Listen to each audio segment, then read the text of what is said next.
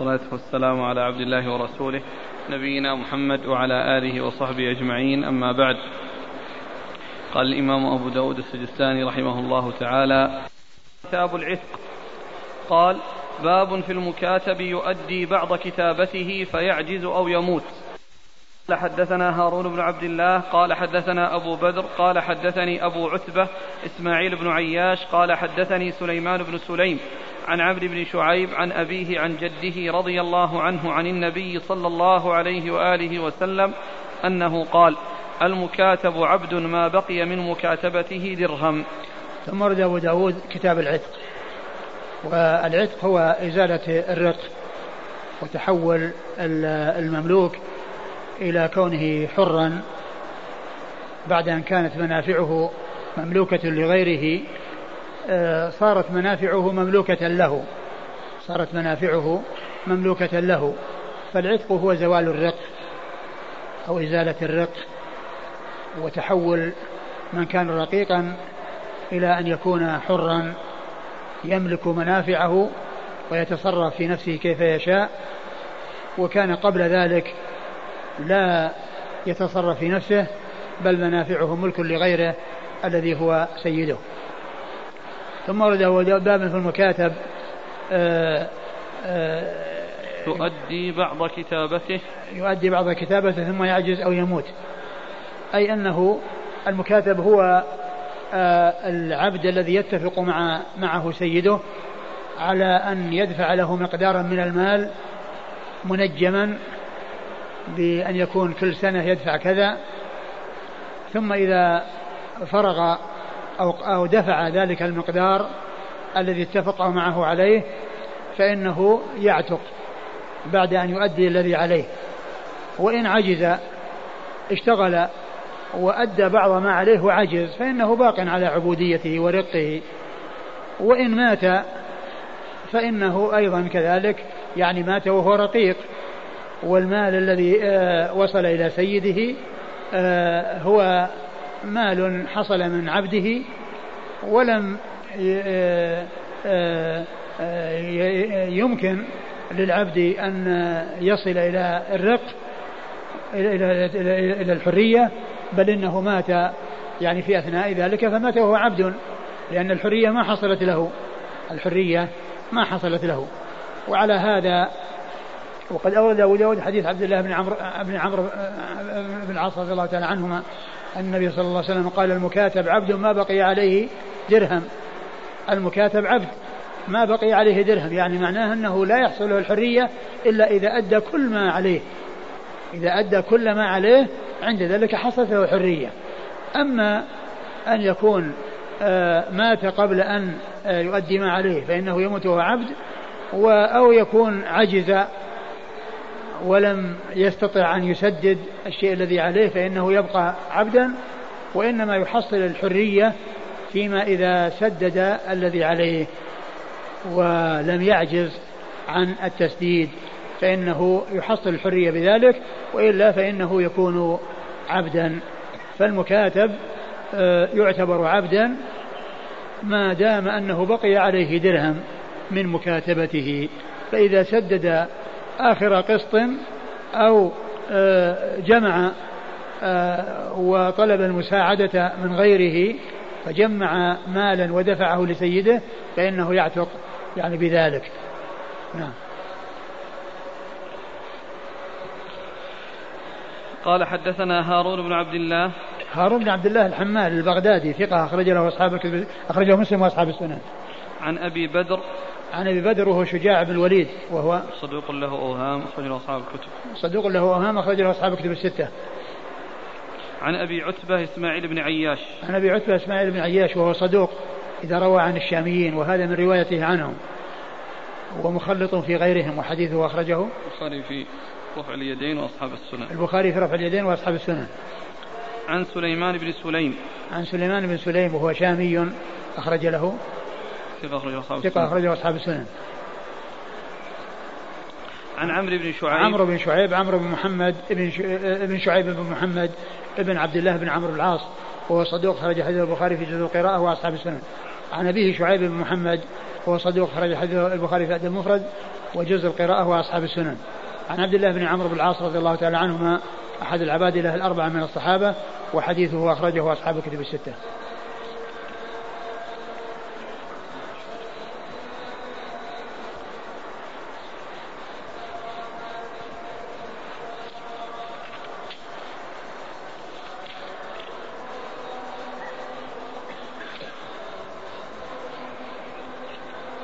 قال حدثنا محمد بن المثنى قال حدثني عبد الصمد قال حدثنا همام قال حدثنا عباس الجريري عن عمرو بن شعيب عن أبيه عن جده رضي الله عنه أن النبي صلى الله عليه وعلى آله وسلم قال أيما عبد كاتب على مئة أوقية فأداها إلا عشرة أواق فهو عبد.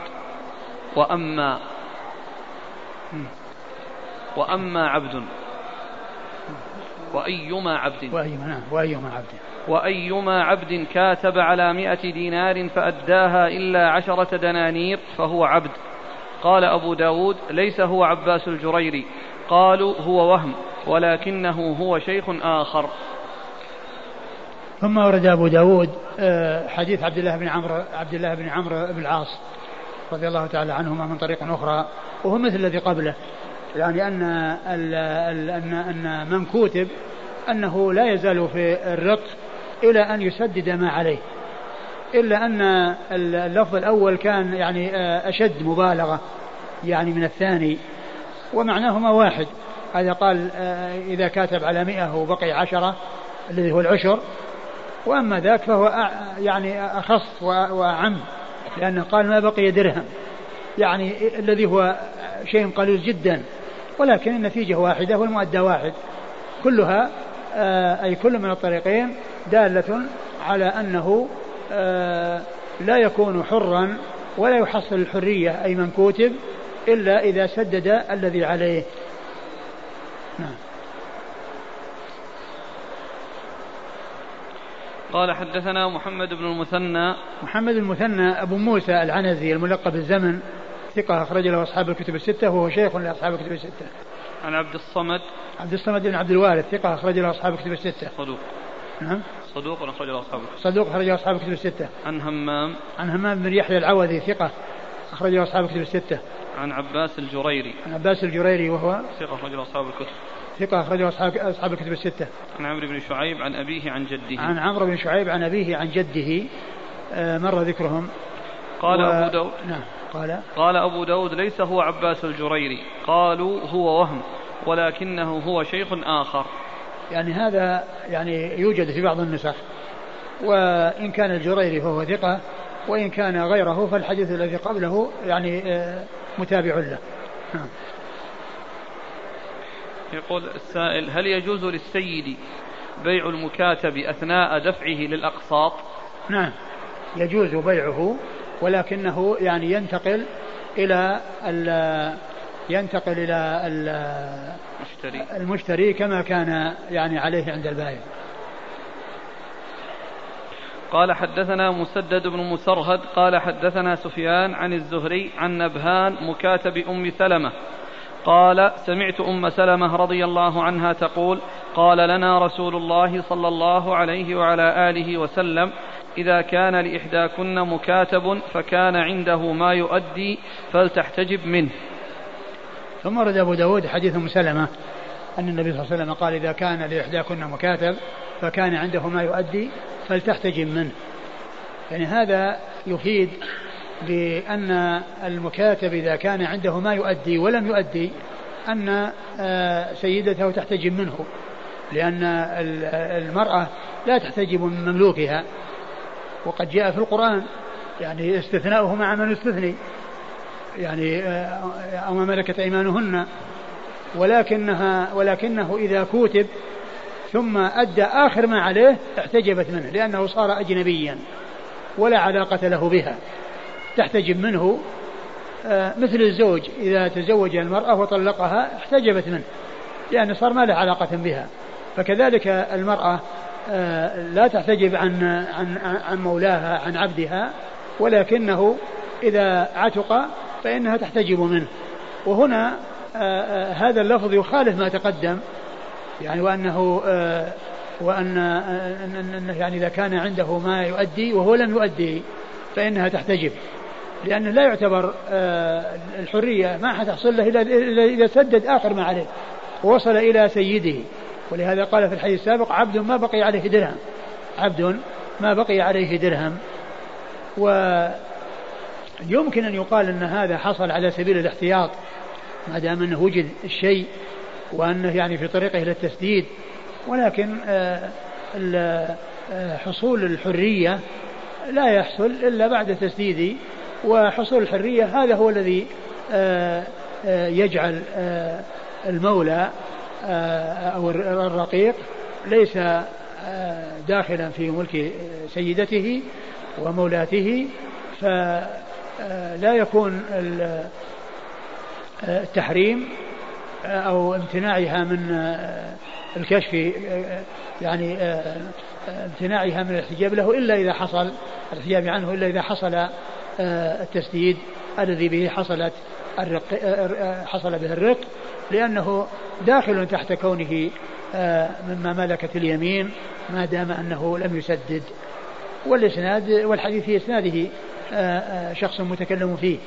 وعلى هذا فما تقدم في الحديثين السابقين الدالين على أن العبد أو أن المكاتب عبد ما بقي عليه درهم وأنه آه، آه، مستمر الحكم إلى أن يحصل العتق والعتق يكون بآخر تسديد وبآخر تسليم. فيكون ما دل عليه الحديث مخالف للحديث المتقدم والحديث المتقدم هو الصحيح فيكون آه، الاحتجاب إنما هو بعد حصول العتق وليس قبل ذلك. نعم. قال حدثنا مسدد بن مسرهد. مسدد بن مسرهد ثقة أخرجه البخاري وأبو داود والترمذي والنسائي. عن سفيان عن الزهري سفيان بن عيينة ثقة أخرجه أصحاب أصحاب الكتب الستة وسفيان والزهري محمد بن مسلم بن عبيد الله ثقة أخرج له أصحاب الكتب الستة. عن نبهان مكاتب بن أم سلمة. عن نبهان مكاتب بن سلمة وهو مقبول. نعم أخرج له أصحاب السنن. أخرج له أصحاب السنن. عن أم سلمة. عن أم سلمة رضي الله عنها هند بنت أبي أمية أم المؤمنين وحديثها أخرجه أصحاب الكتب الستة. يقول الأخ هل الكفالة التي هي في الوقت الحاضر مثل المكاتب لأن الكفيل يطلب من المكفول دفع مبلغ معين كل سنة. هذا ما له علاقة في الرق والعتق. قال رحمه الله تعالى باب ثم هذا السؤال إيش المكفول إيش؟ المكفول. يدفع للكفيل نسبة معينة كل سنة. هذا هذا العمل غير سائغ. الإنسان عندما يكون كافلا لأحد معناه أنه آه، استقدمه ليشتغل عنده ويحصل الأجر في مقابل عمله. فهذا هو ال ال الأمر السائر وأما أن يأتيه أن يأتي به ويفلته ثم ذاك يكتسب ويعطي هذا مقدار في مقابل كفالته فهذا غير صحيح. وليس هذا مما تقره الدولة عندما أذنت وسمحت باستقدام العمال فإنه يؤتى به ليعمل تحت تحت نظره وإشرافه أو يعمل له ويحصل أجرا على ذلك. أما كونه يأتي بأناس يكفلهم ثم يرسلهم ويعطونه في كل شهر أو في كل سنة مقدارا من المال فهذا غير صحيح.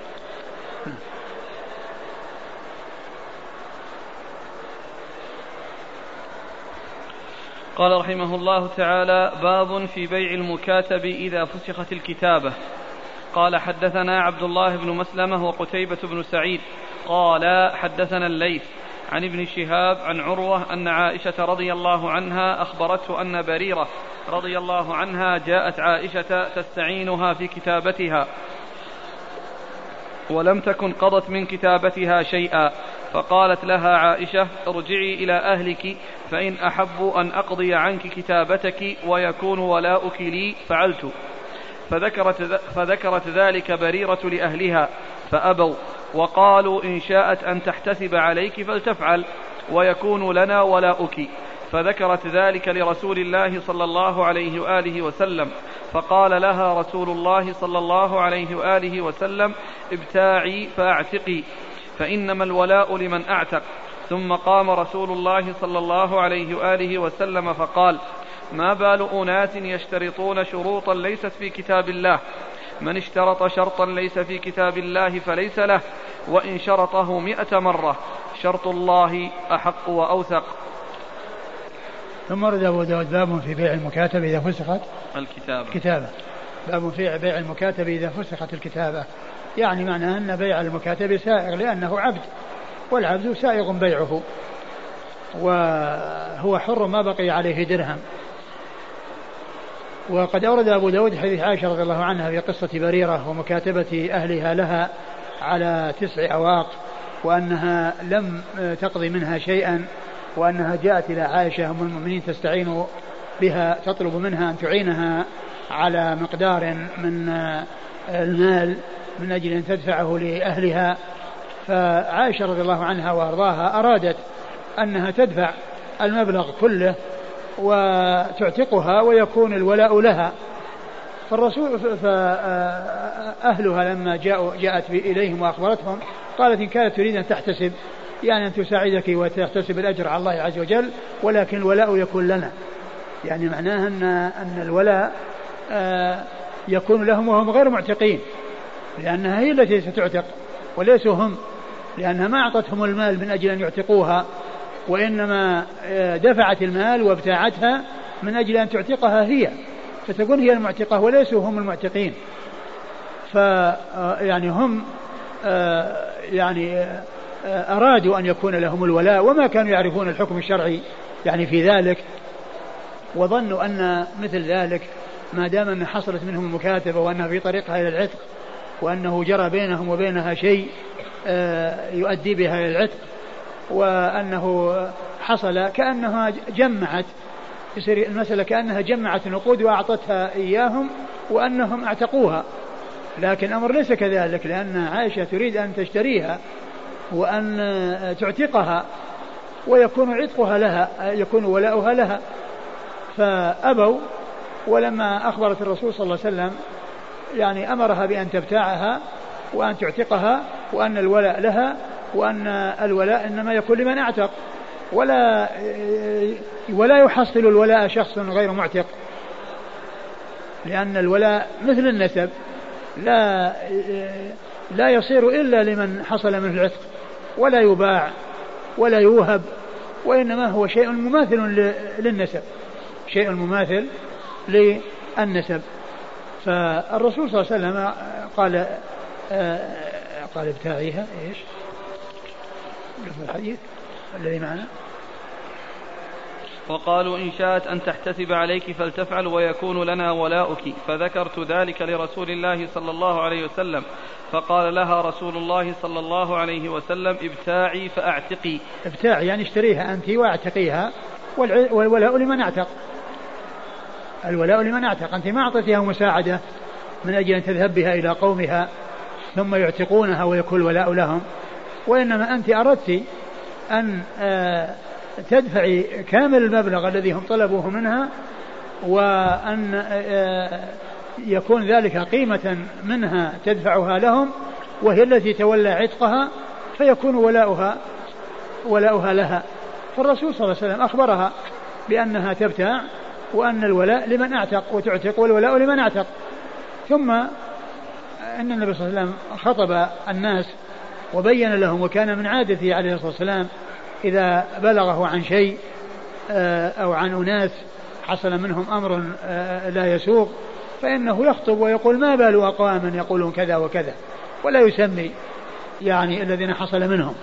فيكون بذلك آه، بين الحكم الشرعي للعموم ولسائر الناس والذين حصل منهم المخالفة يعرفون هم يعرفون أنفسهم ويعرفون أنه قد حصل منهم ذلك فيتركونه. وغيرهم ممن لم يكن له آه، دخل في هذا الموضوع يعرف الحكم الشرعي. فكان هذا من هديه ومن طريقته صلوات الله وسلامه وبركاته عليه. وهذا من كمال خلقه عليه الصلاة والسلام أنه ما كان يصرح بالناس ويعلن آه، أسماءهم وأنه حصل منهم كذا وكذا. وإنما أتى به بهذه الطريقة التي تفيدهم وتفيد غيرهم. ليش؟ ابتاعي فأعتقي فإنما الولاء لمن أعتق ثم قام فإنما الولاء لمن أعتق. هذا حصر. الولاء لمن حصل من العتق. ولهذا النساء يكن لهن الولاء. والنساء لا يرثن يعني آه، بالعصوبة عصوبة النفس إلا في باب الولاء فقط. لأن النساء إما عصبة بالغير أو عصبة مع الغير. ولا يكون عصبة بالنفس. ولكن في باب الولاء تكون المعتقة عصبة بالنفس. ولهذا يقول آه، آه، الرحبي وليس في النساء طرا عصبة إلا التي منت بعتق الرقبة. وليس في النساء طرا يعني جميعا. عصبة يعني عصبة بالنفس. إلا التي منت بعتق الرقبة أي التي اعتقت فإنها تكون آه، عاصبة يعني بنفسها. نعم. ثم قام رسول الله صلى الله عليه وسلم فقال ما بال أناس يشترطون شروطا ليست في كتاب الله. المقصود من هذا الشروط كونهم قالوا الولاء لنا.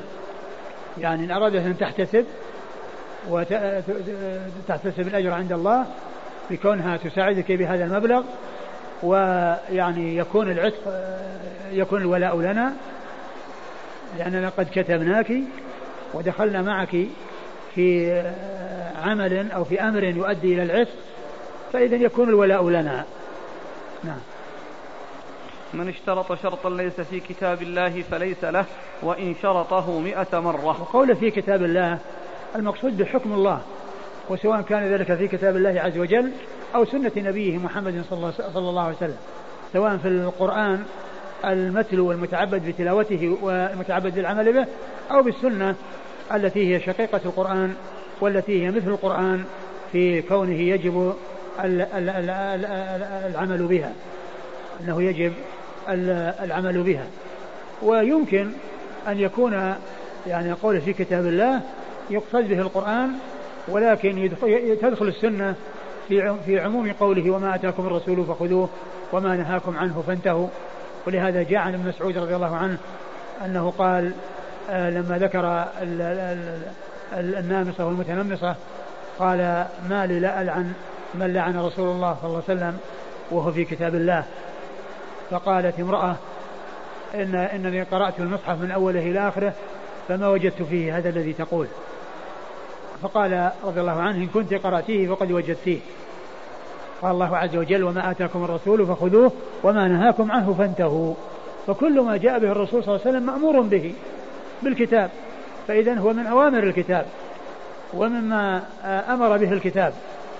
فإما أن يكون المقصود به القرآن وتكون السنة داخلة في آه، مثل هذا الأمر العام أو أنه يراد به حكم الله فيدخل يكون ذلك مشتمل على الكتاب وعلى السنة. شرط الله أحق وأوثق. شرط الله أحق وأوثق يعني هو الذي يعول عليه. وكل شرط لم يأتي ثبوته بالشرع ولم يأتي إقراره بالشرع أو لم يأتي الشرع بالشرع ما يمنع منه فإنه لا يعول عليه وإنما يعول على ما ثبت في الشرع كتابا أو سنة. قال حدثنا عبد الله بن مسلمة وقتيبة بن سعيد. عبد الله بن مسلمة مر ذكره وقتيبة بن سعيد بن جميل بن طريف البغلاني ثقة أخرج له أصحاب كتب الستة. عن الليث عن الليث بن سعد المصري ثقة فقيه أخرج له أصحاب كتب الستة. عن ابن شهاب عن ابن شهاب مر ذكره. عن عروة عن عروة بن الزبير بن العوام وهو ثقة فقيه أخرج له أصحاب كتب الستة. عن عائشة. عن عائشة أم المؤمنين رضي الله عنها وأرضاها الصديقة بن الصديق وهي واحدة من سبعة أشخاص عرفوا بكثرة الحديث عن النبي صلى الله عليه وسلم. يقول السائل ما معنى قوله إذا فسخت الكتابة؟ كأنه يعني معنى ذلك أن أن أن البيع يعني إذا حصل الاتفاق على فسخها آه، ثم حصل البيع ومعلوم أنه يعني يمكن أن تفسخ الكتابة يعني فيما بين فيما بين السيد والعبد ويمكن أن تبقى ولكن آه، آه، يبيع ال يباع المكاتب ويدفع المبلغ ويعني يكون يعني المشتري حل محل البائع بمعنى أنه يسدد له ثم يعتق ويكون ولاؤه لمن اعتقه. يعني معناه أنه في الحالين يعني يمكن أن تفسخ المكاتبة بين السيد والعبد لأنه يعني كأن بأن هذه الطريقة التي حصلت بينه وبين عائشة لأنها ما سددت شيء وما دفعت أي شيء من المبلغ. فكأن الكتابة فسخت أو المكاتبة فسخت بينها وبينه لأن أولئك باعوها وأخذوا كامل المبلغ. أخذوا كامل المبلغ وتلك اشترتها واعتقتها. ويمكن أن يكون سدد شيء ويعني يتفق المشتري البائع مع المشتري على أنه يدفع له المبلغ وهذا يحل محله يعني بالتسديد ثم يصير العتق بعد ذلك. تصير انتقلت المكاتبة من شخص إلى شخص. نعم. مكاتبة من شخص ولكن المبلغ سلم لذاك. الأول. نعم. يقول هؤلاء الأخوة ما هو الولاء وماذا يستفيد المعتق من الولاء؟ الولاء كما قال العلماء لحمة كلحمة النسب. لا يباع ولا يوهب. والفائدة فيه أنه كما هو معلوم آه، ينسب إلى إلى مولاه. ولهذا يقال فلان مولاهم. يعني الذي يعني كان يعني عتيقا لهم. يعني ينسب إليهم. يعني نسبة ولاء. وكذلك أيضا آه، يحصل الميراث.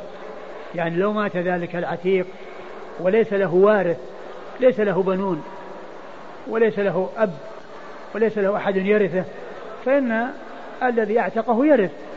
ومعلوم أن العتق أن الإرث بالولاء إنما هو متأخر عن الإرث بالنسب. لأن الذين يرثون بالنسب مقدمون على الذين يرثون بالولاء. والولاء درجة متأخرة عن درجة النسب. ومعنى ذلك أن العبد إذا أو العتيق إذا مات وليس له ورثة من من يعني من نسبه فإن المعتق يستفيد أنه هو الذي يرثه ولا يذهب بيته ماله لبيت المال لأن له وارث. نعم. قال حدثنا موسى بن إسماعيل قال حدثنا وهيب عن هشام بن عروة عن أبيه عن عائشة رضي الله عنها أنها قالت جاءت بريرة رضي الله عنها لتستعين في كتابتها فقالت إني كاتبت أهلي على تسع أواق في كل عام أوقية فأعينيني فقالت إن أحب أهلك أن أعدها عدة واحدة وأعتقك ويكون ولاؤك لي فعلت. فذهبت إلى أهلها وساق الحديث نحو الزهري. زاد في كلام النبي صلى الله عليه وآله وسلم في آخره ما بال رجال يقول أحدهم أعتق يا فلان والولاء لي إنما الولاء لمن أعتق. ثم رد أبو داود حديث عائشة رضي الله عنها من طريق أخرى وهو مثل الذي قبله. قال حدثنا موسى بن إسماعيل عن وهيب موسى بن إسماعيل مر ذكره وهيب بن خالد ثقة أخرج له أصحاب الكتب الستة. عن هشام بن عروة عن أبيه. هشام بن عروة ثقة أخرج له أصحاب أصحاب الكتب الستة وأبوه وعائشة مر ذكرهما. قال حدثنا عبد العزيز بن يحيى أبو الأصبغ الحراني قال حدثني محمد يعني ابن سلمة عن ابن إسحاق عن محمد بن جعفر بن الزبير عن عروة بن الزبير عن عائشة رضي الله عنها أنها قالت وقعت جويري وقعت جويرية بنت الحارث بن المصطلق رضي الله عنها في سهم ثابت بن قيس بن شماس رضي الله عنه أو ابن عم له فكاتبت على نفسها. وكانت امرأة ملاحة تأخذها العين. قالت عائشة رضي الله عنها فجاءت تسأل رسول الله صلى الله عليه وآله وسلم في كتابتها. فلما قامت على الباب فرأيتها كرهت مكانها. وعرفت أن رسول الله صلى الله عليه وعلى آله وسلم سيرى منها مثل الذي رأيت. فقالت يا رسول الله أنا جويرية بنت الحارث وإنما كان من أمري ما لا يخفى عليك وإني وقعت في سهم ثابت بن قيس بن شماس وإني كاتبت على نفسي فجئتك أسألك في كتابتي. فقال رسول الله صلى الله عليه وعلى آله وسلم فهل لك إلى ما هو خير منه؟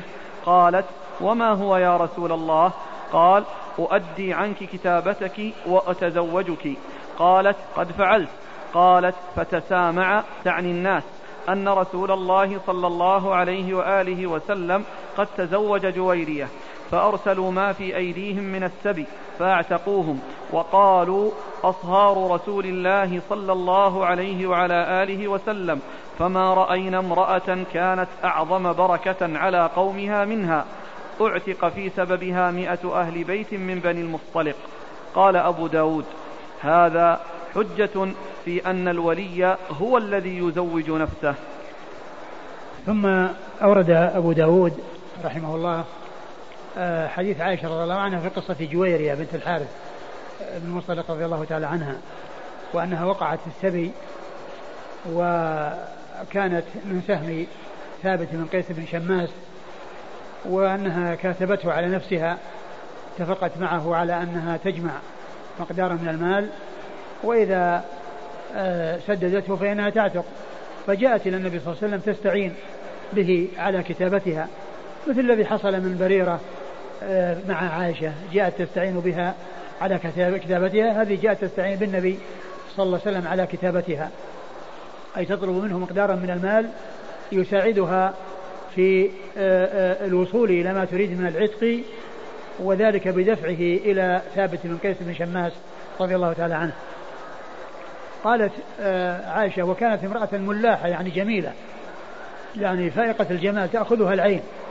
يعني العين إذا وقعت عليها آه، تعجب من ينظر إليها. وخشيت أن النبي صلى الله عليه وسلم إذا رآها أنه يحصل آه، منه مثل الذي حصل منها. بكونها يعني أعجبته أعجبتها فتعجبه. فقالت للنبي صلى الله عليه وسلم إني كذا وكذا وأنه حصل كذا وكذا وأني آه، كاتبت على نفسي ثابت بن قيس بن شماس وإني أطلب منك أن تعينني. فقال هل لك آه، ما هو خير من ذلك؟ قالت وما هو؟ قال أدفع عنك وأتزوجك. فقالت نعم فتزوجها رسول الله آه، اعتقها رسول الله صلى الله عليه وسلم وتزوجها وتسامع الناس انتشر الخبر.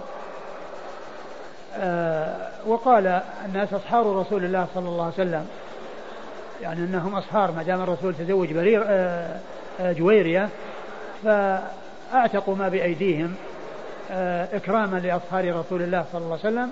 قالت فما رأينا امرأة أكثر بركة على أهلها من جويرية اعتق بسببها مئة أهل بيت من بني المصطلق. والمقصود من ذلك أن أن أن المكاتب آه، كما هو معلوم يعني يتم بيعه ويتم اعتاقه والولاء لمن اعتق. ثم قال أبو داود وفي الحديث دليل على أن الولي هو الذي يزوج نفسه.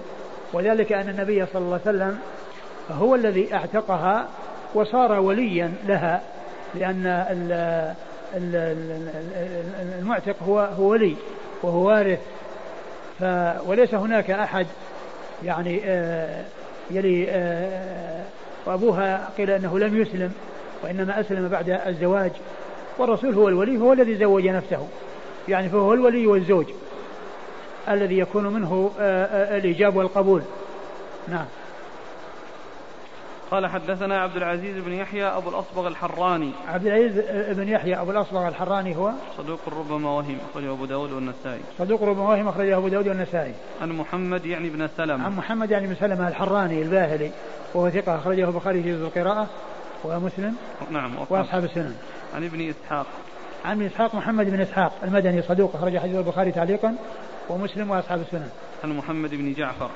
محمد بن جعفر وهو بن الزبير. محمد بن جعفر. بن الزبير وهو ثقة أخرجه أصحاب كتب الستة. عن عروة بن الزبير. عن عروة بن الزبير مر ذكره. عن عائشة. عن عائشة مر ذكرها. قال رحمه الله تعالى باب في العتق على الشرط قال حدثنا مسدد بن مسرهد قال حدثنا عبد الوارث عن سعيد بن جمهان عن سفينة رضي الله عنه أنه قال كنت مملوكا لأم سلمة رضي الله عنها. فقالت أعتقك وأشرط عليك أن تخدم رسول الله صلى الله عليه وسلم ما عشت. فقلت إن لم تشترطي علي ما فارقت رسول الله صلى الله عليه وآله وسلم ما عشت فأعتقتني واشترطت علي. ثم ورد أبو داود رحمه الله باب العتق على شرط. آه، أي أن ذلك سائغ؟ يعني إذا كان شرط يعني معلوم ويكون آه، يعني شيء محدد يعني ليس شيئا مبهما أو شيئا يعني ليس له أمد.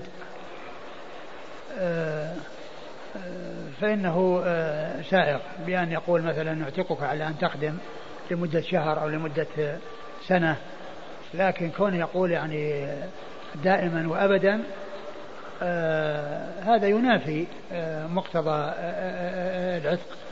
ولكن الذي ورد به الحديث شيء يتعلق بالرسول صلى الله عليه وسلم ومعلوم أن مرافقة الرسول صلى الله عليه وسلم وملازمة شرف يعني شرف عظيم لمن يحصل له وكونه يعني يكون مع النبي صلى الله عليه وسلم ويلازم النبي صلى الله عليه وسلم فذلك خير.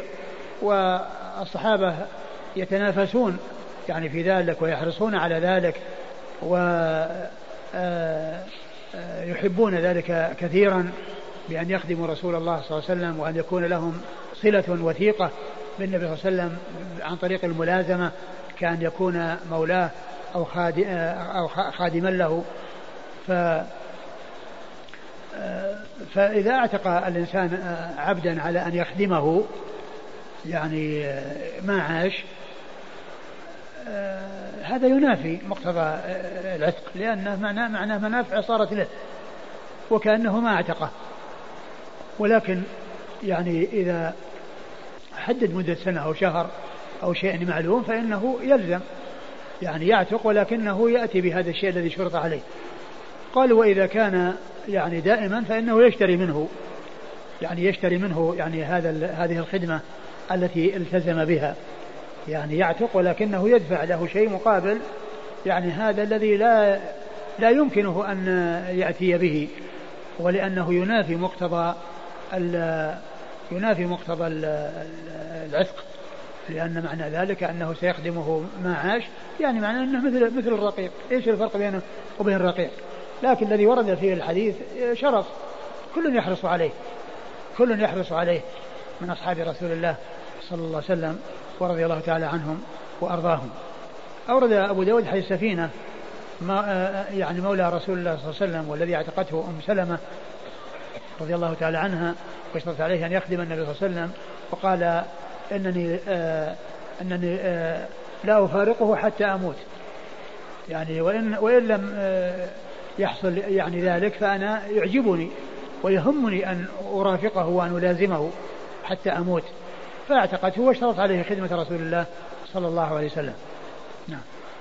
قال حدثنا مسدد بن مسرهد عن عبد الوارث. مسدد بن مسرهد عبد مر ذكره عبد الوارث بن سعيد العنبري ثقة أخرج له أصحاب كتب الستة. عن سعيد بن جمهان. عن سعيد بن جمهان وهو؟ صدوق له أفراد أخرج له أصحاب السنن. صدوق له أفراد أخرج له أصحاب السنن. عن سفينة. عن سفينة مولى رسول الله صلى الله عليه وسلم وحديثه أخرجه مسلم وأصحاب السنن. مسلم وأصحاب السنن. قال رحمه الله تعالى والله تعالى أعلم وصلى الله وسلم وبارك على عبده ورسوله نبينا محمد وعلى آله وأصحابه أجمعين. جزاكم الله خيرا وبارك الله فيكم ونفعنا الله بما قلتم. يقول الأخ في هل قصة جويرية رضي الله عنها تدل على أن السب السبي يقطع النكاح السابق إثر وقوع السبي مباشرة؟ حديث جويرية؟ إيه؟ آه السبي نعم يقطع النكاح ولكن لا بد من الاستبراء بحيضة. لا بد من الاستبراء بحيضة. إن لم تكن حاملا فإنه لا بد من استبرائها بحيضة ويقطع النكاح السابق. يعني إذا كان ال ال ال أنها سبيت من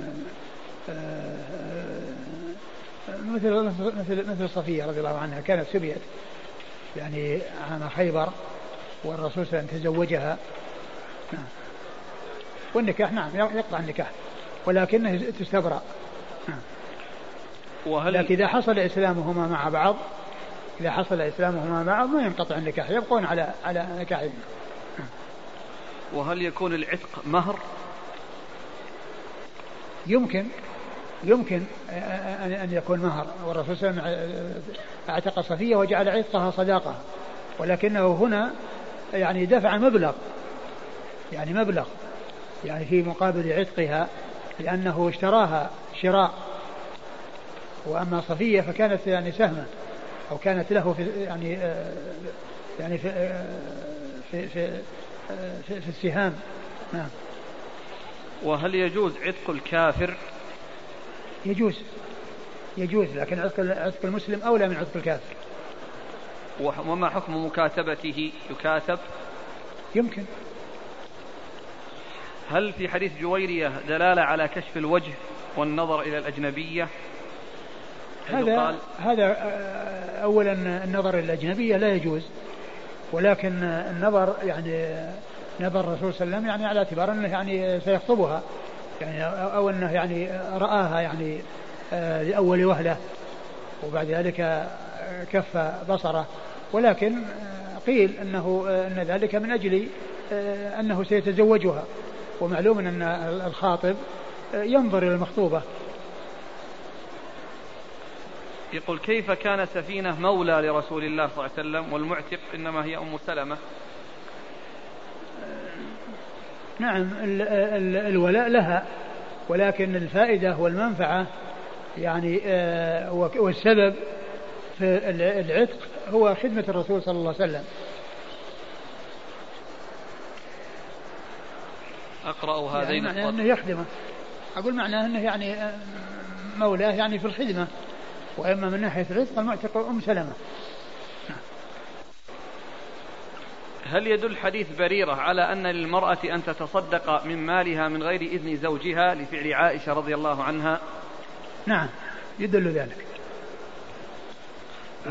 هو أصلا ما في صدقة الآن هذا فيه شراء. أقول بيع وشراء لأن الآن الذي حصل هو شراء. يعني ما حصل من ولكن كونها تصدق لا شك يعني من ناحية أنها جاءت تستعين لأنها جاءت تطلب منها صدقة وتطلب منها مساعدة. لكن الذي أرادته عائشة أنها تشتريها وتدفع المبلغ كله وتعتقها ويكون الولاء لها. جزاكم الله خيرا وبارك الله فيكم ونفعنا الله ما قلت.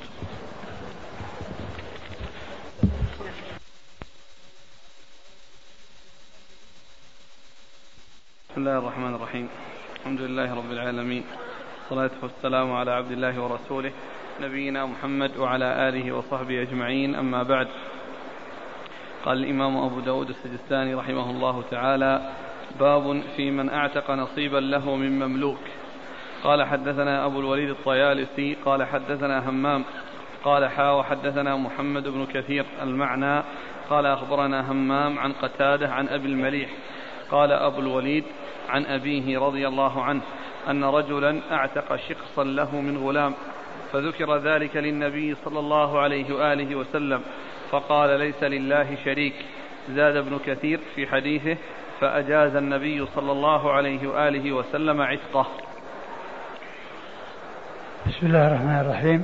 الحمد لله رب العالمين وصلى الله وسلم وبارك على عبده ورسوله نبينا محمد وعلى آله وأصحابه أجمعين. أما بعد يقول الإمام أبو داود السجستاني رحمه الله تعالى باب في من اعتق نصيبا له. نعم من مملوك. من مملوك. من اعتق نصيبا له من مملوك.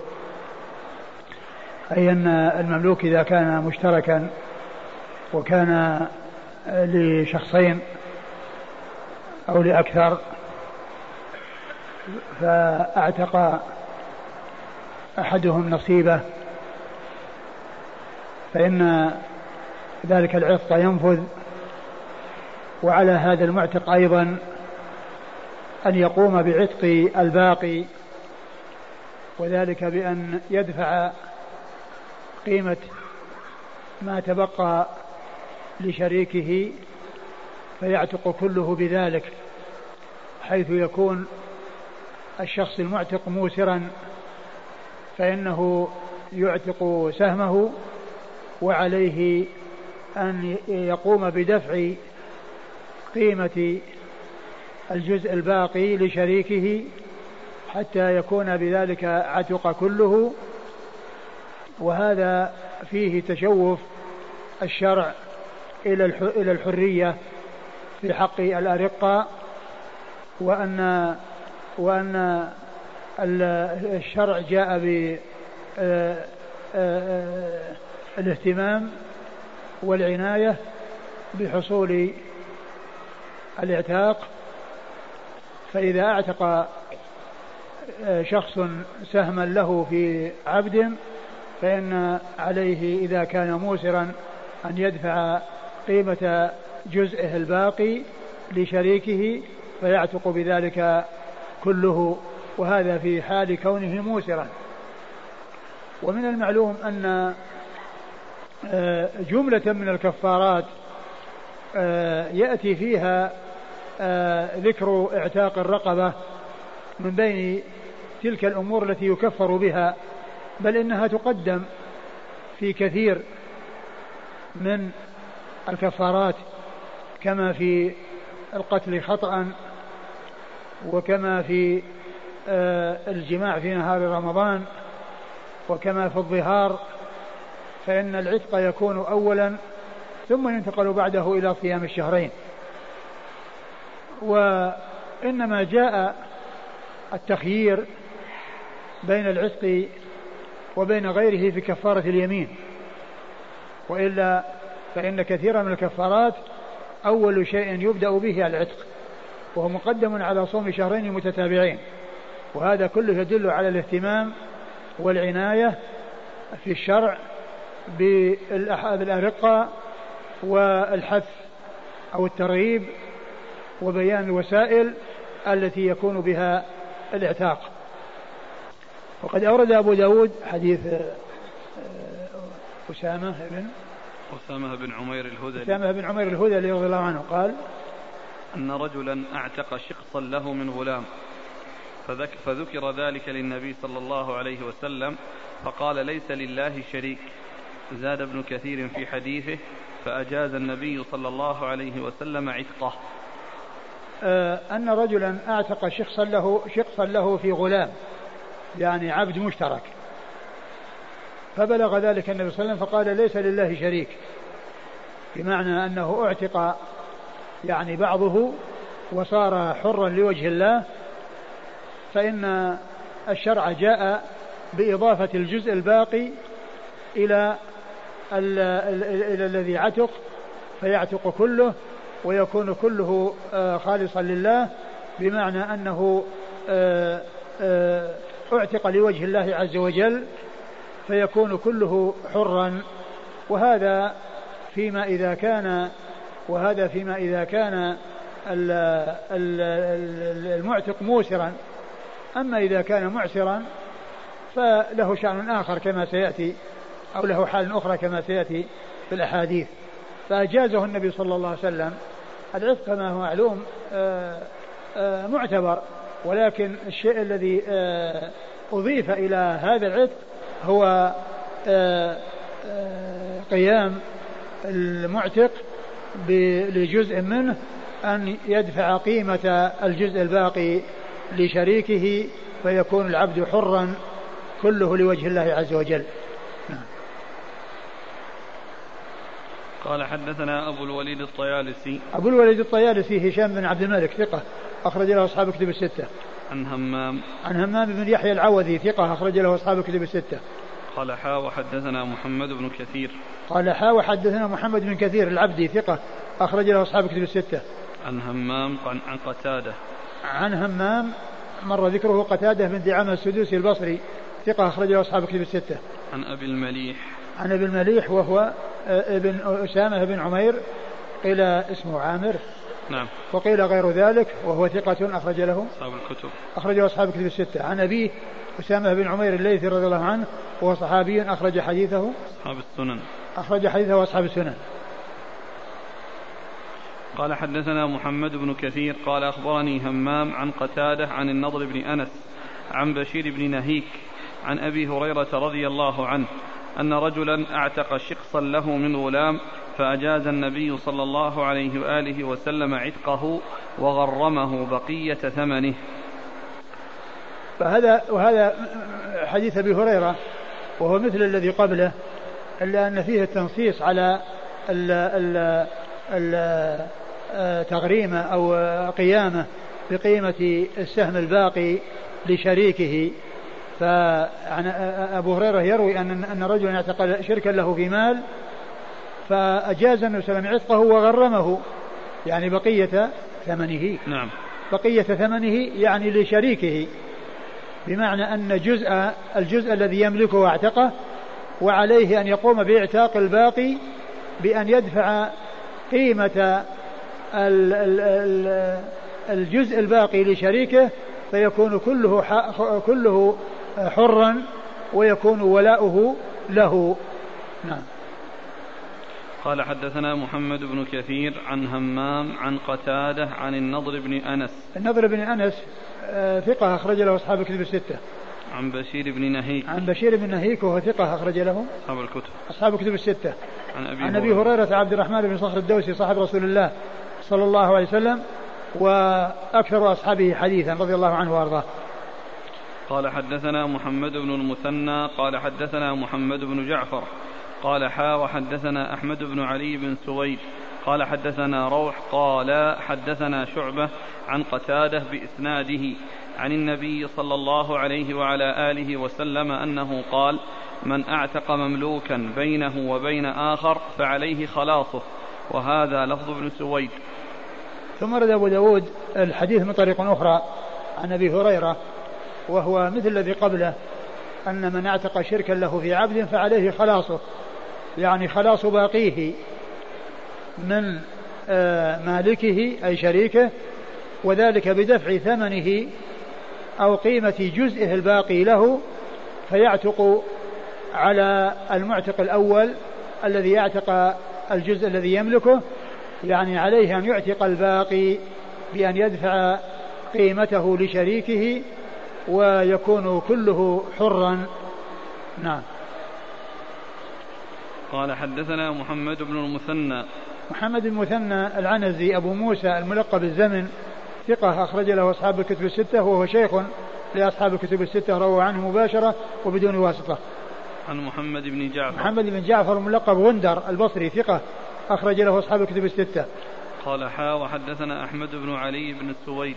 ثم قال حا وحدثنا وحال التحول من إسناد إلى إسناد أحمد بن علي بن سويد هو صدوق خرج البخاري وأبو داود والنسائي صدوق خرجه البخاري وأبو داود والنسائي عن روح عن روح بن عبادة وهو ثقة أخرج له أصحاب كتب الستة. عن شعبة. عن شعبة بن الحجاج الواسطي ثم البصري وهو ثقة أخرج له أصحاب كتب الستة. عن قتادة بإسناده. عن قتادة بإسناده إلى الإسناد المتقدم. يقول السائل هل يجبر الشريك بالبيع؟ نعم يجبر. قال حدثنا ابن المثنى قال حدثنا معاذ بن هشام قال حدثني أبي قال حا وحدثنا أحمد بن علي بن سويد قال حدثنا روح قال حدثنا هشام بن أبي عبد الله عن قتادة بإسناده أن النبي صلى الله عليه وآله وسلم قال من أعتق نصيبا له في مملوك عتق من ماله إن كان له مال ولم يذكر ابن المثنى النضر بن أنس وهذا لفظ ابن سويد. ثم ورد أبو داود الحديث من طريق أخرى وهو مثل ما تقدم أنه يعني يعتق عليه باقيه إن كان له مال بمعنى أنه يلزمه أن يدفع قيمة الجزء الباقي لشريكه ويعتق بذلك. نعم. قال حدثنا ابن المثنى عن معاذ بن هشام. معاذ بن هشام ثقة؟ صدوق ربما وهم صدوق ربما وهم أخرج له أصحاب كتب الستة. عن أبي عن أبي هشام بن أبي عبد الله الدستوائي ثقة أخرج له أصحاب كتب الستة. قال حا وحدثنا أحمد بن علي بن سويد عن روح عن هشام بن أبي عبد الله عن قتادة بإسناده. نعم. ولم يذكر ابن المثنى النضر بن أنس وهذا لفظ ابن سويد. ولم يذكر ابن المثنى يعني إحدى الطريقين. النضر بن أنس الذي هو في الطريق يعني قبل يوسف بن ماهك نعم. وهذا لفظ بن سويد الذي هو أحد الشيخين الشيخ الأول أو الثاني؟ ابن سويد الثاني. الشيخ الثاني. نعم. هل يجوز الاشتراك في العبد سواء كان ذكرا أو أنثى؟ آه نعم. آه يمكن. يعني أقول يمكن الاشتراك وأيضا يعني الاشتراك يعني أحيانا يأكل يحصل ب, ب يعني بالميراث. يعني بحيث أن أنه يعني لا سبيل أو لا مندوحة منه. ولا يمكن أن يكون الاشتراك فيه سواء بالشراء أو بال أو بالميراث. فيسأل إن كانت جارية فلمن الحق التسري؟ يعني طبعا لا تكون لهما جميعا. أقول لا تكون لهما جميعا يمكن أن يزوجوها أو تكون لواحد منهم.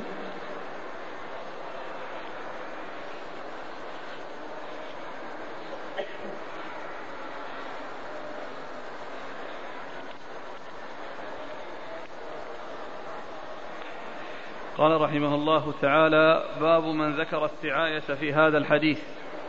قال حدثنا مسلم بن إبراهيم قال حدثنا أبان يعني العطار قال حدثنا قتادة عن النضر بن أنس عن بشير بن نهيك عن أبي هريرة رضي الله عنه أنه قال قال النبي صلى الله عليه وعلى آله وسلم من أعتق شقيصا في مملوكه فعليه أن يعتقه كله إن كان له مال وإلا استسعي العبد غير مشقوق عليه.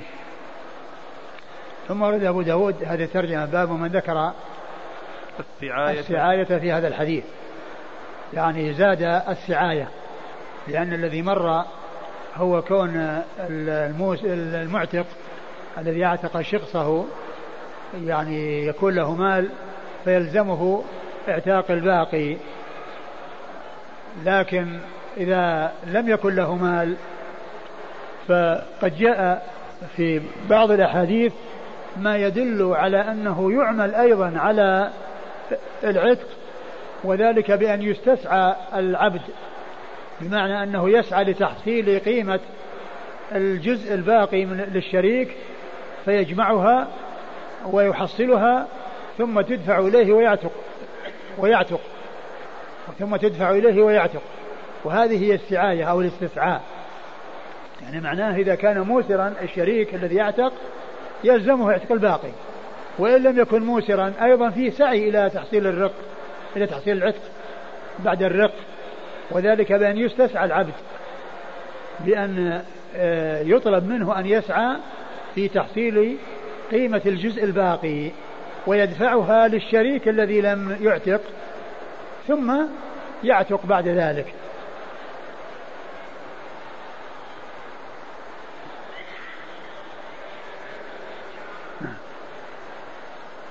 من اعتق شقيصا في مملوكه. شقيصا مثل شقص يعني جزء. يعني شقص سهم في مملوك يعني هو مشترك بينه وبين غيره وله مال يعني قام بعتق الباقي ودفع المال للشريك وإن لم يكن فإنه يستسعى العبد بأن يبحث بأن يقوم يعني قيمة عدل لا وكس ولا شطط ليس فيها هبوط ولا نزول لا ارتفاع ولا انخفاض وإنما آه، هي القيمة التي لا زيادة فيها ولا نقصان ويسعى العبد في تحصيل آه، قيمة الجزء الباقي ثم يدفع لمالكه الذي لم يحصل منه العتق. هذا إذا لم يكن المعتق الذي اعتق سهمه له مال. أما إن كان له مال فيلزمه كما مر في الأحاديث السابقة ولا يحتاج إلى استسعاء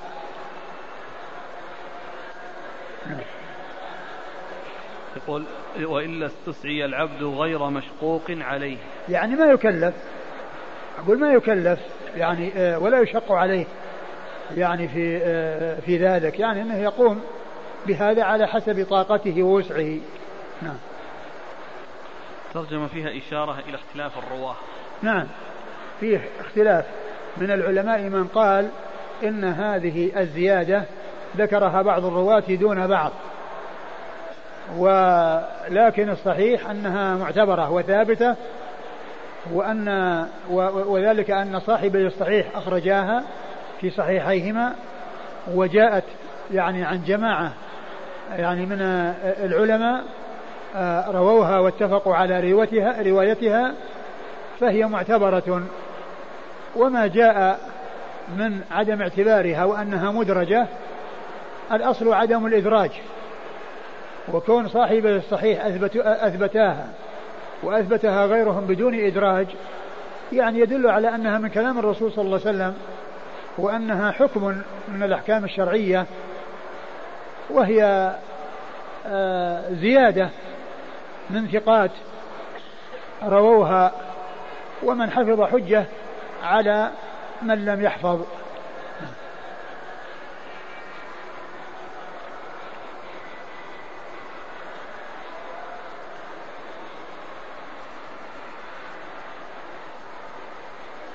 قال حدثنا مسلم بن إبراهيم مسلم بن إبراهيم الفراهيدي ثقة أخرج له أصحاب الكتب الستة. عن أبان يعني العطار. أبان بن يزيد العطار ثقة أخرج له أصحاب الكتب الستة إلا ابن ماجه. عن قتادة عن النضر بن أنس عن بشير بن نهيك عن أبي هريرة. وقد مر ذكرهم. إذا أعتق الشريكان العبد المشترك بينهما لمن يكون الولاء؟ يكون لهما جميعا. قال حدثنا نصر بن علي قال أخبرنا يزيد يعني بن زريع قال حا وحدثنا علي بن عبد الله قال حدثنا محمد بن بشر وهذا لفظه عن سعيد بن أبي عروبة عن قتادة عن النضر بن أنس عن بشير بن نهيك عن أبي هريرة رضي الله عنه عن رسول الله صلى الله عليه وعلى آله وسلم أنه قال من أعتق شقصا له أو شقيصا له في مملوك فخلاصه عليه في ماله إن كان له مال فإن لم يكن له مال قوم العبد قيمة عدل ثم استسعي لصاحبه في قيمته غير مشقوق عليه. ثم ورد أبو داود حديث أبي هريرة من طريق أخرى وهو مثل الذي قبله. قال حدثنا نصر بن علي. نصر بن علي ابن نصر بن علي الجهضمي ثقة أخرج له أصحاب الكتب الستة. عن يزيد بن زريع. يزيد بن زريع ثقة أخرج له أصحاب الكتب الستة. قال حا وحدثنا علي بن عبد الله. علي بن عبد الله هو ابن المديني وهو ثقة أخرج له البخاري وابو داود والترمذي والنسائي وابن ماجه في التفسير البخاري وابو داود والترمذي والنسائي وابن ماجه في التفسير عن محمد بن بشر محمد بن بشر ثقة أخرج له أصحاب الكتب الستة. عن سعيد بن أبي عروبة. سعيد بن أبي عروبة ثقة أخرج له أصحاب الكتب الستة. عن قتادة عن النضر بن أنس عن بشير بن نهيك عن أبي هريرة. وقد مر ذكرهم. قال أبو داود في حديثهما جميعا فاستسعي غير مشقوق عليه وهذا لفظ علي. قال أبو داود في حديثهما جميعا استسعي غير مشقوق عليه وهذا لفظ علي أي الشيخ الثاني في الإسناد. قال حدثنا محمد بن بشار قال حدثنا يحيى وابن أبي عدي عن سعيد بإسناده ومعناه. ثم ورد أبو داود الحديث من طريق أخرى وأحال على ما تقدم. و قال حدثنا محمد بن بشار. محمد بن بشار هو ملقب بن الدار البصري ثقة. أخرج له أصحاب الكتب الستة. عن يحيى. يحيى بن سعيد القطان البصري ثقة. أخرج له أصحاب الكتب الستة. وابن أبي عدي. وابن أبي عدي هو محمد بن إبراهيم ابن أبي عدي ثقة. أخرج له أصحاب الكتب الستة. عن سعيد بإسناده ومعناه. عن سعيد هو ابن أبي عروبة بإسناده ومعناه. نعم. قال أبو داود ورواه روح بن عبادة عن سعيد بن أبي عروبة لم يذكر السعاية. قال أبو داود ورواه روح بن عبادة عن عن سعيد بن أبي عروبة. عن سعيد بن أبي عروبة لم يذكر السعاية. يعني أنه وقف عند آه، ذكر آه، كونه آه، صاحبه الذي أعتق شقفه عليه خلاصه إن كان له مال. يعني ما لم يذكر السعاية التي مرت في هذه الطرق. نعم. ورواه جرير بن حازم وموسى بن خلف جميعا عن قتادة بإسناد يزيد بن زريع ومعناه وذكرا فيه السعاية. وهذا يعني ذكر أن فيه جماعة من الرواة رووه أيضا بإسناد آخر وذكروا فيه السعاية. يعني بالإضافة إلى الذين ذكروه من قبل الذين رووه عن سعيد بن أبي عروبة. نعم. ورواه جرير بن حازم جرير بن حازم ثقة أخرج له أصحاب الكتب الستة. وموسى بن خلف. موسى بن خلف هو صدوق له أوهام. صدوق له أوهام أخرج له. البخاري تعليقا وأبو داود والنسائي. البخاري تعليقا وأبو داود والنسائي. من قال بأن هذه الزيادة مدرجة أيحكم بها فقها أو له يعني مذهب آخر في من لم يكن له مال يعني معناه أنها ليست بلازمة أقول ليست بلازمة طيب ماذا يعمل يعني وش ماذا يفتي إذا جاء إنسان ما أدري. باب في من روى أنه لا يستسعى. قال حدثنا القعنبي عن مالك عن نافع عن عبد الله بن عمر رضي الله عنهما أن رسول الله صلى الله عليه وآله وسلم قال من أعتق شركا له في مملوك أقيم عليه قيمة العدل فأعطى شركاءه حصصهم وأعتق عليه العبد وإلا فقد عتق منه ما عتق. ثم أورد أبو داود هذه ترجع باب من لم يذكر سعاية العبد. يعني معناها أنه اقتصر على ذكر آه، آه، إلزام المعتق إن كان له مال أن يعتقه. وإلا فإنه عتق منه ما عتق. يعني ما هناك سعاية؟ يعني الذي عتق عتق والباقي باق على رقه. والباقي باق على رقه ولم تذكر السعاية. ولم تذكر السعاية. يعني معناه أنه يعتق الجزء الذي عتق والباقي يبقى على رقه فيكون مبعضا نصفه حر ونصفه عبد. نعم. من أعتق شركا له في مملوك وقيم عليه قيمة العدل. وقيم عليه يعني قوم يعني قيمة معتدلة يعني عادلة ليس فيها زيادة وليس فيها نقصان نعم. فأعطى شركاءه حصصهم. فأعطى شركاءه أي المعتق الذي يعتق الشرك أو الشخص أعطى شركاءه حصصهم من المال وعتق يعني عليه هو أي على المعتق الشخص الأول. يدفع قيم الأشخاص الباقية ثم يعتق. هذا إن كان له مال وإن لم يكن له مال عتق ما عتق. يعني الشيء الذي أعتق من قبل هذا عتق والباقي يبقى على آه على رقه أي في ملك من لم يحصل منه العتق الذي هو الشريك الثاني الذي لم يحصل منه العتق. ولكن الاستسعاء ثابت في الصحيحين وفي غيرهما فإذا احتيج إليه يصار إليه.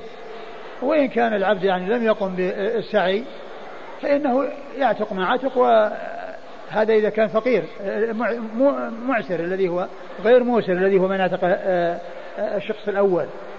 فإنه يعتق ما عتق ويبقى ما بقي. نعم. قال حدثنا القعنبي. القعنبي عبد الله بن مسلمة بن قعنب ثقة أخرج له أصحاب الكتب الستة إلا ابن ماجه. عن مالك. عن مالك بن أنس إمام دار الهجرة أخرج له أصحاب الكتب الستة. عن نافع. نافع مولى بن عمر ثقة أخرج له أصحاب الكتب الستة. عن عبد الله بن عمر. عن عبد الله بن عمر بن الخطاب رضي الله عنهما الصحابي الجليل أحد العبادلة الأربعة من الصحابة وأحد السبعة المعروفين بكثرة الحديث عن النبي صلى الله عليه وسلم. يقول كيف يتصور نصفه حر ونصفه عبد؟ المبعض. إيش معنى المبعض؟ المبعض هو الذي نصفه حر ونصفه عبد أو بعضه حر وبعضه عبد هذا المبعض. قال حدثنا مؤمل قال حدثنا إسماعيل. يعني معناه ان أن يعني منافعه لا يملكها ال ال الذي يملك جزءه وإنما يملك بعض منافعه بمعنى أنه يعني يوم له يوم للثاني مثلا أو شهر له وشهر لنفسه بمعنى أنه يعني يستفيد مما مما به من الحرية يستفيد مما به من الحرية يعني لا يملك منافعه. الذي ليس له إلا نصفه يعني نصفه مملوك له لسيده والنصف يملكها العبد نفسه بمعنى أنه يستفيد من من مما فيه من الحرية ويستفيد ذاك من آه، ما له من إيش؟ من العبودية. نعم. قال حدثنا مؤمل قال حدثنا إسماعيل عن أيوب عن نافع عن ابن عمر رضي الله عنهما عن النبي صلى الله عليه وآله وسلم بمعناه. قال وكان نافع ربما قال فقد عتق منه ما عتق وربما لم يقل ثم ورد أبو داود الحديث من طريق أخرى وقال فيه أن أن نافعا قال في روايته ربما قال فقد عتق منه ما عتق مثل ما في الجملة السابقة. أو الرواية السابقة وربما لم يقله يعني سكت عن هذه الجملة ولم يقل عتق ما عتق ولم يتعرض لها لا إثباتا ولا نفيا. نعم. قال حدثنا مؤمل مؤمل هو؟ ابن هشام ثقة أخرج البخاري وأبو داود النسائي مؤمل ابن هشام ثقة أخرج له؟ البخاري وأبو داود النسائي البخاري وأبو داود والنسائي. عن إسماعيل عن إسماعيل وهو بن علية ثقة أخرج له أصحاب أصحاب الكتب الستة. عن أيوب أيوب بن أبي تميم السختياني ثقة أخرج له أصحاب الكتب الستة. عن نافع عن ابن عمر. عن نافع عن ابن عمر وقد مر ذكرهما.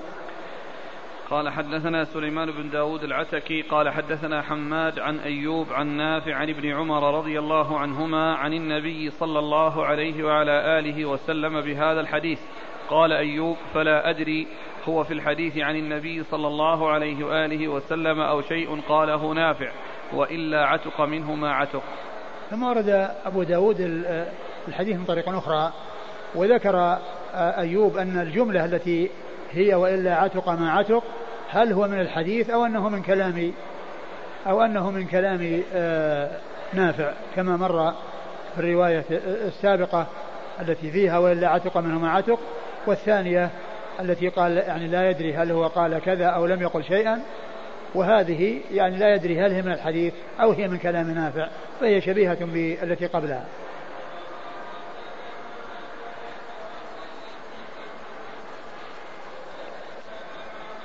قال حدثنا سليمان بن داود العتكي. سليمان بن داود العتكي هو بن ربيع الزهراني ثقة أخرج حديثه مسلم. البخاري ومسلم. البخاري ومسلم وأبو داود والنسائي. عن حماد عن حماد هو بن بن بن زيد ثقة أخرج له أصحاب الكتب الستة. عن أيوب عن نافع عن ابن عمر. وقد مر ذكر الثلاثة.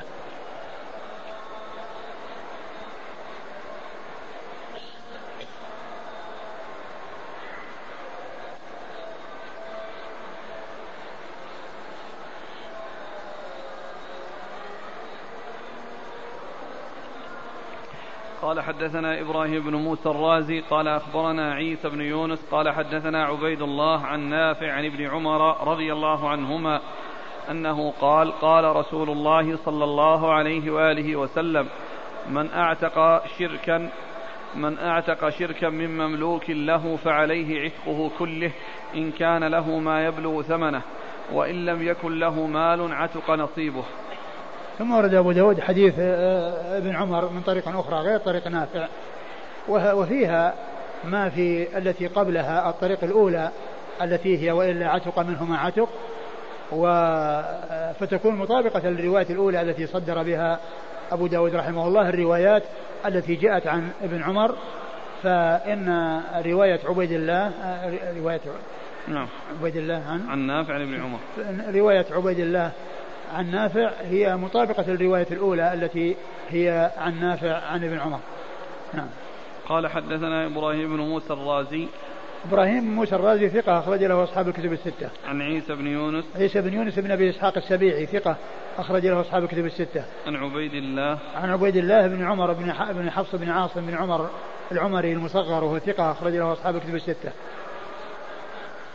عن نافع. عن ابن عمر وقد مر ذكرهما.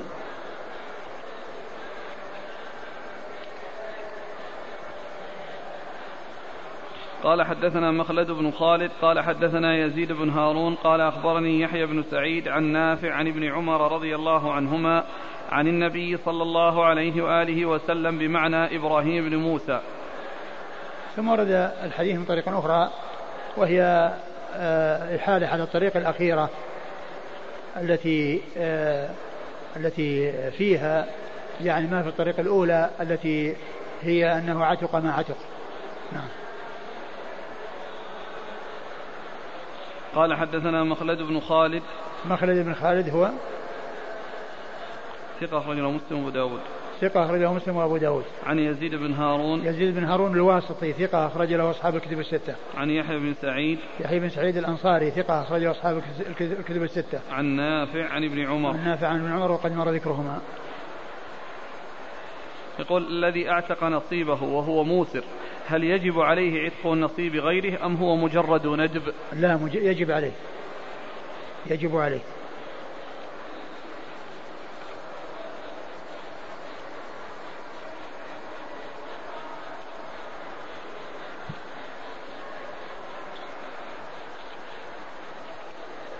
قال حدثنا عبد الله بن محمد بن أسماء قال حدثنا جويرية عن نافع عن ابن عمر رضي الله عنهما عن النبي صلى الله عليه وآله وسلم بمعنى مالك ولم يذكر وإلا فقد عتق منه ما عتق انتهى حديثه إلى وأعتق عليه العبد أو اعتق عليه العبد على معناه.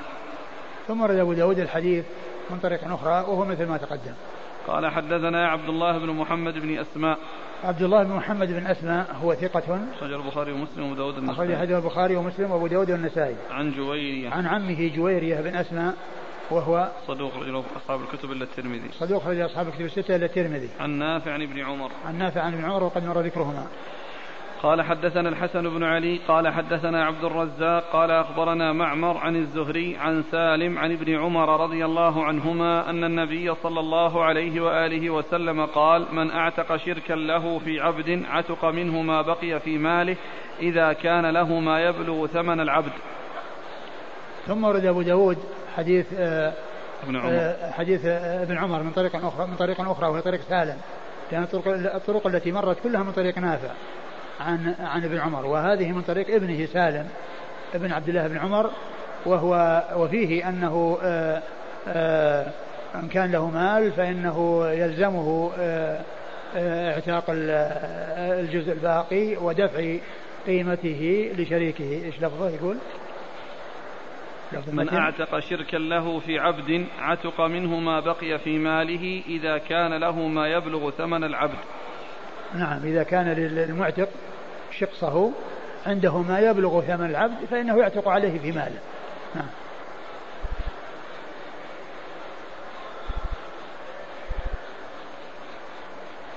قال حدثنا الحسن بن علي الحسن بن علي الحلواني ثقة أخرج له أصحاب كتب الستة إلا النسائي. عن عبد الرزاق. عبد الرزاق بن همام الصنعاني اليماني ثقة أخرج له أصحاب كتب الستة. عن معمر.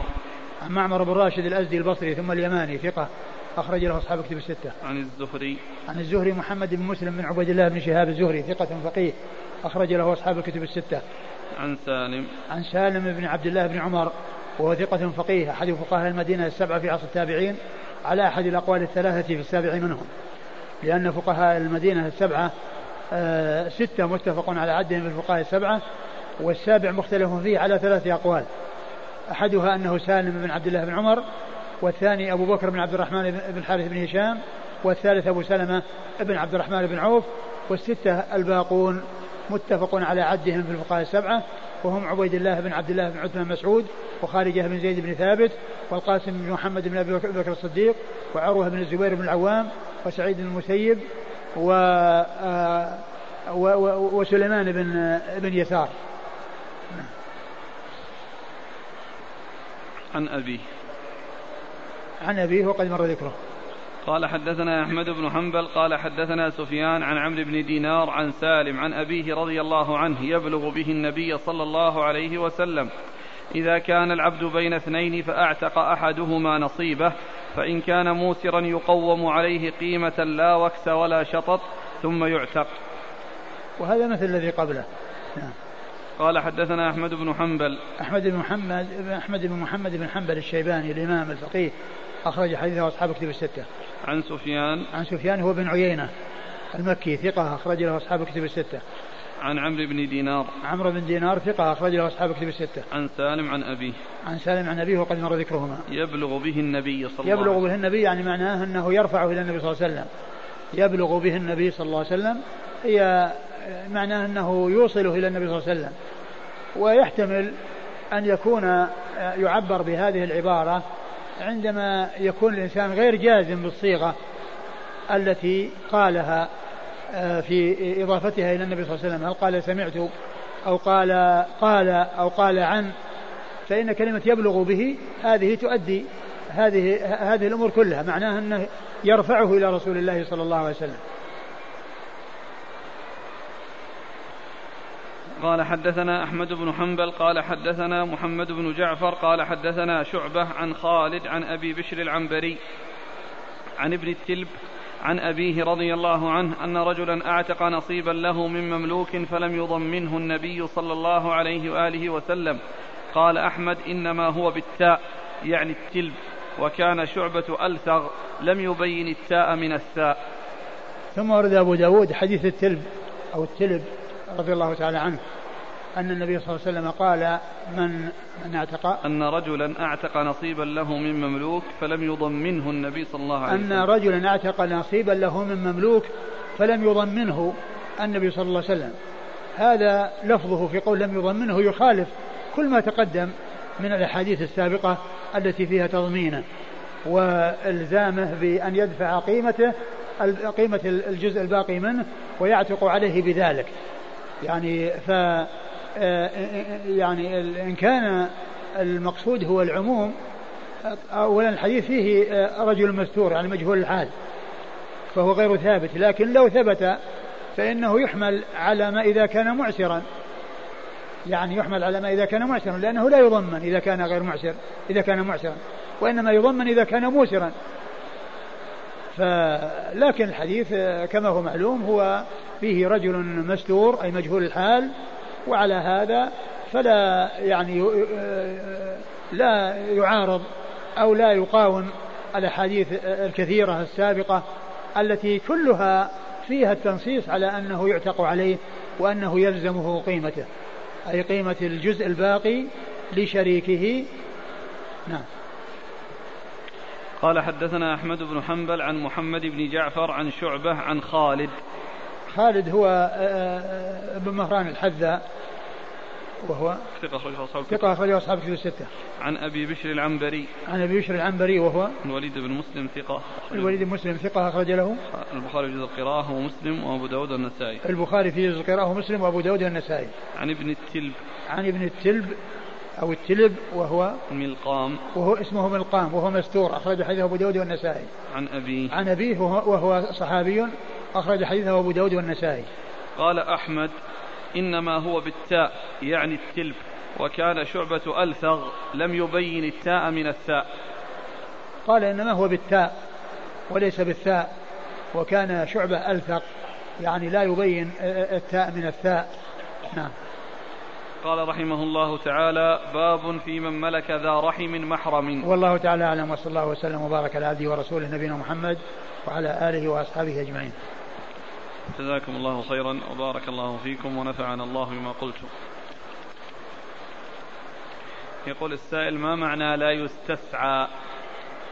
لا يستسعى يعني أنه لا يكلف العبد بأن يبحث ويسعى في تحصيل قيمة الجزء الباقي من من من من قيمته ليدفعها للشخص الذي آه لم يحصل منه العتق وهو الشريك الذي ما حصل من العتاق. إذا قيل استسعي معناه أنه يطلب من العبد أن يسعى لتحصيل قيمة الجزء الباقي. لم يستسعى يعني لا يطلب منه ذلك وإنما يعتق منه ما عتق ولا يطلب منه. هل المكاتبة واجبة إذا طلب العبد من سيده أن يكاتبه؟ لا ليست واجبة.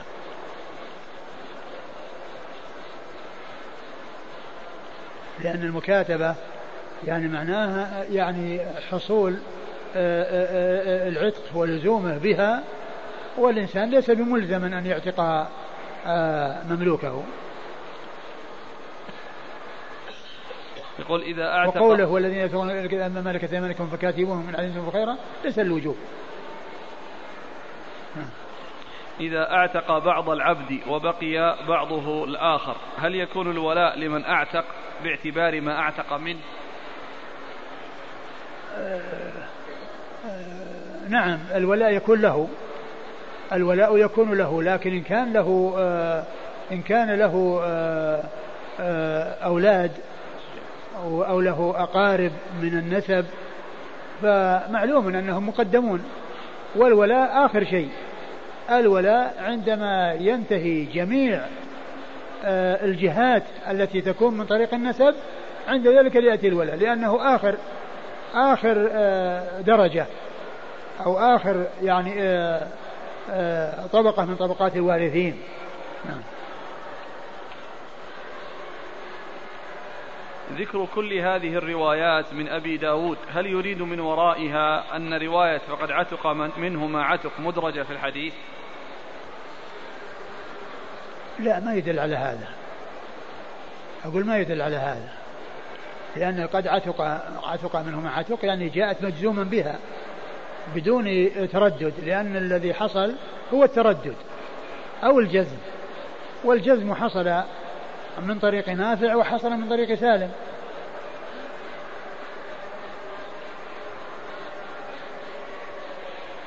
ومعلوم أنه آه، العتق حصل لبعضه والبعض الثاني حيث لا لم لم يقم العبد بالسعاية وكان معسرا الذي هو المعتق الشخص. طبعا ما فيه إلا أن يعتق مع عتق لأنه ما يمكن يلغى. أقول ما يمكن انه يلغى. يعني هذا العتاق بل العتق ثابت.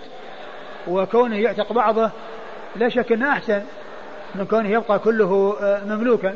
كون بعضه حر وبعضه عبد أحسن أحسن من كونه يكون كله مملوك لأنه يملك بعض منافعه.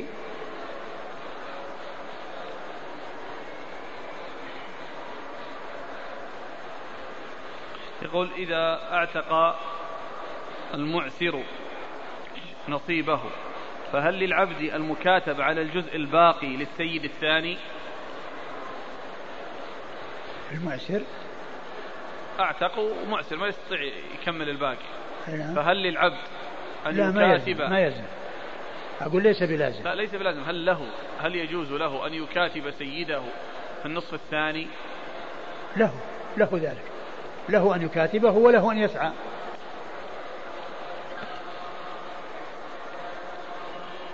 يقول الحديث الأخير فيه مستور وهو مخالف للأحاديث الكثيرة السابقة.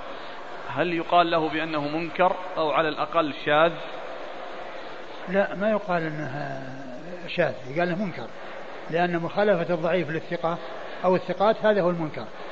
وأما الشاذ هو مخالفة الثقة للثقات. الشاذ هو مخالفة الثقة للثقات. وأما مخالفة غير الثقة للثقات يقال له منكر.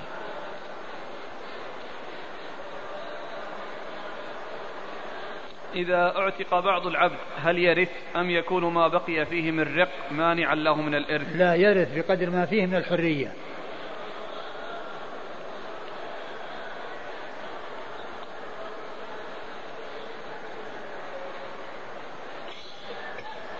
يقول أشكل علي مما تقدم أن الولاء لمن أعتق. أليس يكون بذلك حرا أم ماذا؟ وما معنى الولاء ها هنا؟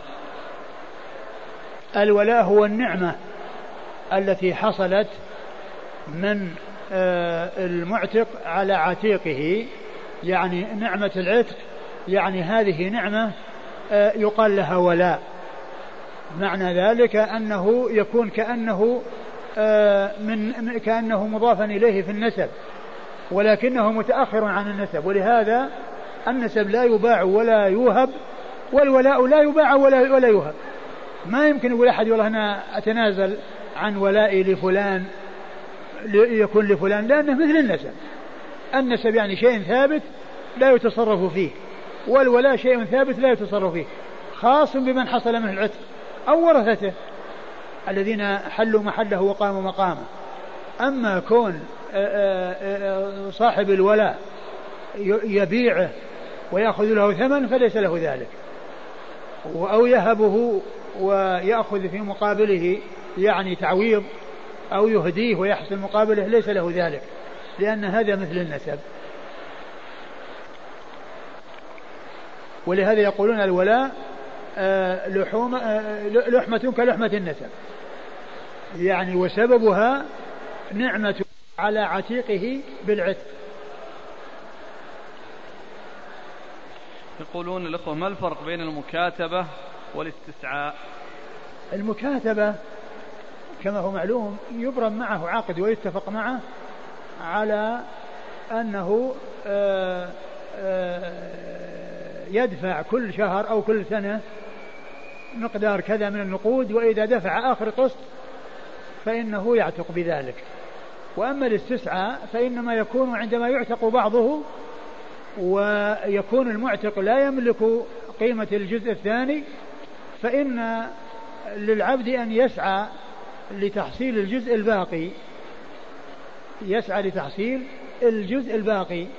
والفرق بينهما أن هذا إنما يكون مع عتق بعضه وعدم قدرة المعتق لبعضه على آه، أن يدفع قيمة الباقي. وأما المكاتبة فهي اتفاق من الأول. ما لها علاقة بإعتاق البعض بإعتاق بعضه ما لها علاقة. يأتي الإنسان آه، سواء كان حرا آه، سواء كان عبدا خالصا أو أنه له يعني لأحد الأشخاص جزءه الباقي لم يحصل عتق فإنه يتفق معه. وأما هذا إنما يكون بال آه، حصول عتق اللي هو الاستسعاء بوجود عتق بعضه يستسعى في الباقي. وأما المكاتبة ما لها دخل في اعتاق جزئه.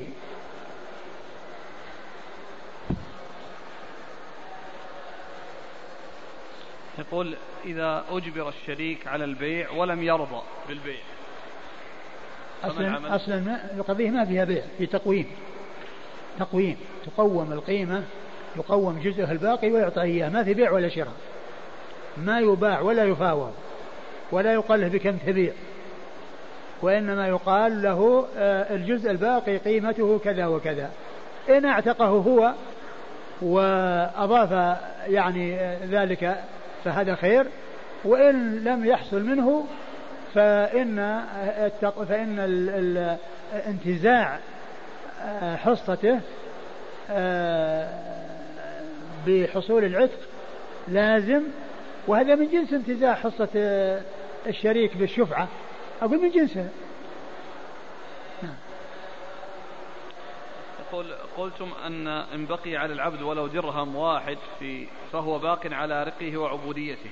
نعم. والآن معنا في مسألة الشق بأن منافعه تكون بينه وبين الشريك الآخر الذي لم يعتقه فما هو يعني معناه المقصود أنه ما حصلت الحرية. يعني معناه أنه يعني ما يعتبر حرا. ما دام أنه باقي عليه شيء.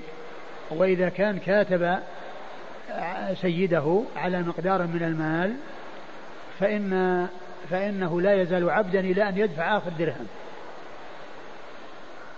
ما يقال أنه كل ما دفع شيء عتق وإنما العتق هو بدفع الكمية بأكملها. وأما هذا الذي معنا آه، عتق بعضه وبقي بعضه فصار حر مبعضا. فصار مبعضا بعضه حر وبعضه مملوك. يقول نجد عند بعض الكتاب المعاصرين أن الإسلام جاء بإلغاء الرق تدريجيا. فهل هذا صحيح؟ ما جاء الإسلام بإلغاء الرق أبدا.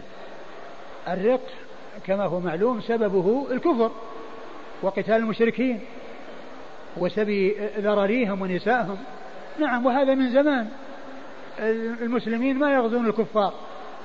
بل الكفار هم الذين يغزون المسلمين والمسلمين هم الذين يخافون من الكفار الكفار ما يخافون من المسلمين الله فالرق يعني يعني أسباب الرق غير موجودة التي هي كون المسلمين يغزون الكفار في بلادهم ويذهبون إليهم يقاتلونهم في سبيل الله إما أن يدخلوا في هذا الدين وإما أن يعطي الجزية عن يد وهم صغيرون آه، يستولون عليهم بالقوة ويسترقون ذراريهم ويعني نسائهم والكبار آه، كذلك أيضا يسترقونهم.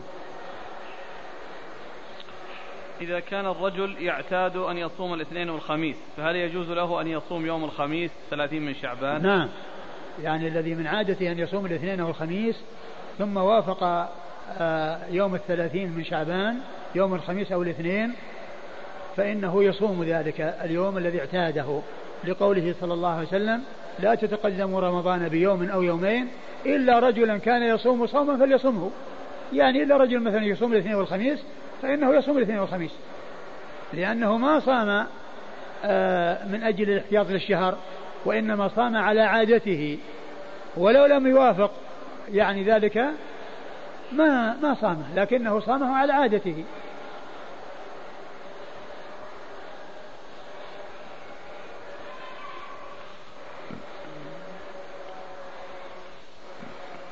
يقول فاتتني الفريضة ولم أدرك إلا الصلاة على الميت. هل أصليها مع الإمام ثم أصلي الفريضة أم يجب علي صلاة الفريضة أولا؟ لا صلي على الجنازة ثم صلي الفريضة. ما دام الجماعة فاتتك فأنت أدرك هذه هذا الفضل وهذا الأجر وهذه الدعاء للميت. وما دام الصلاة فاتت يعني أنت المجال عندك واسع. صلي على الجنازة ثم صلي الفريضة. ما هو تشغل بالفريضة وتفوتك النافلة؟ وإنما يأتي بها بال تشغل الفريضة وتفوتك صلاة الجنازة بل أدي صلاة الجنازة وبعد ذلك صلي الفريضة هل في استخدام البطاقة الخاصة للتهنئة بمناسبة عيد الفطر تشبه بالكفار؟ والله ما أعلم أقول ما أعلم فيها تشبه بالكفار يعني كل إنسان يعني يرسل رسائل أو يكتب يعني مثلا بطاقات مختصرة يعني فيها تهنئة بالعيد ما أعلم يعني ما ما ما فيها تشبه.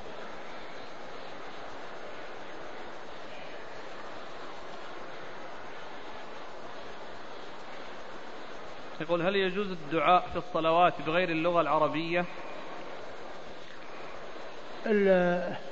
الإنسان عليه أن يتعلم اللغة العربية ويأتي بالأذكار المشروعة باللغة العربية. وأما الأدعية العامة وال فإذا كان لا يستطيعها له أن يدعو بغير العربية.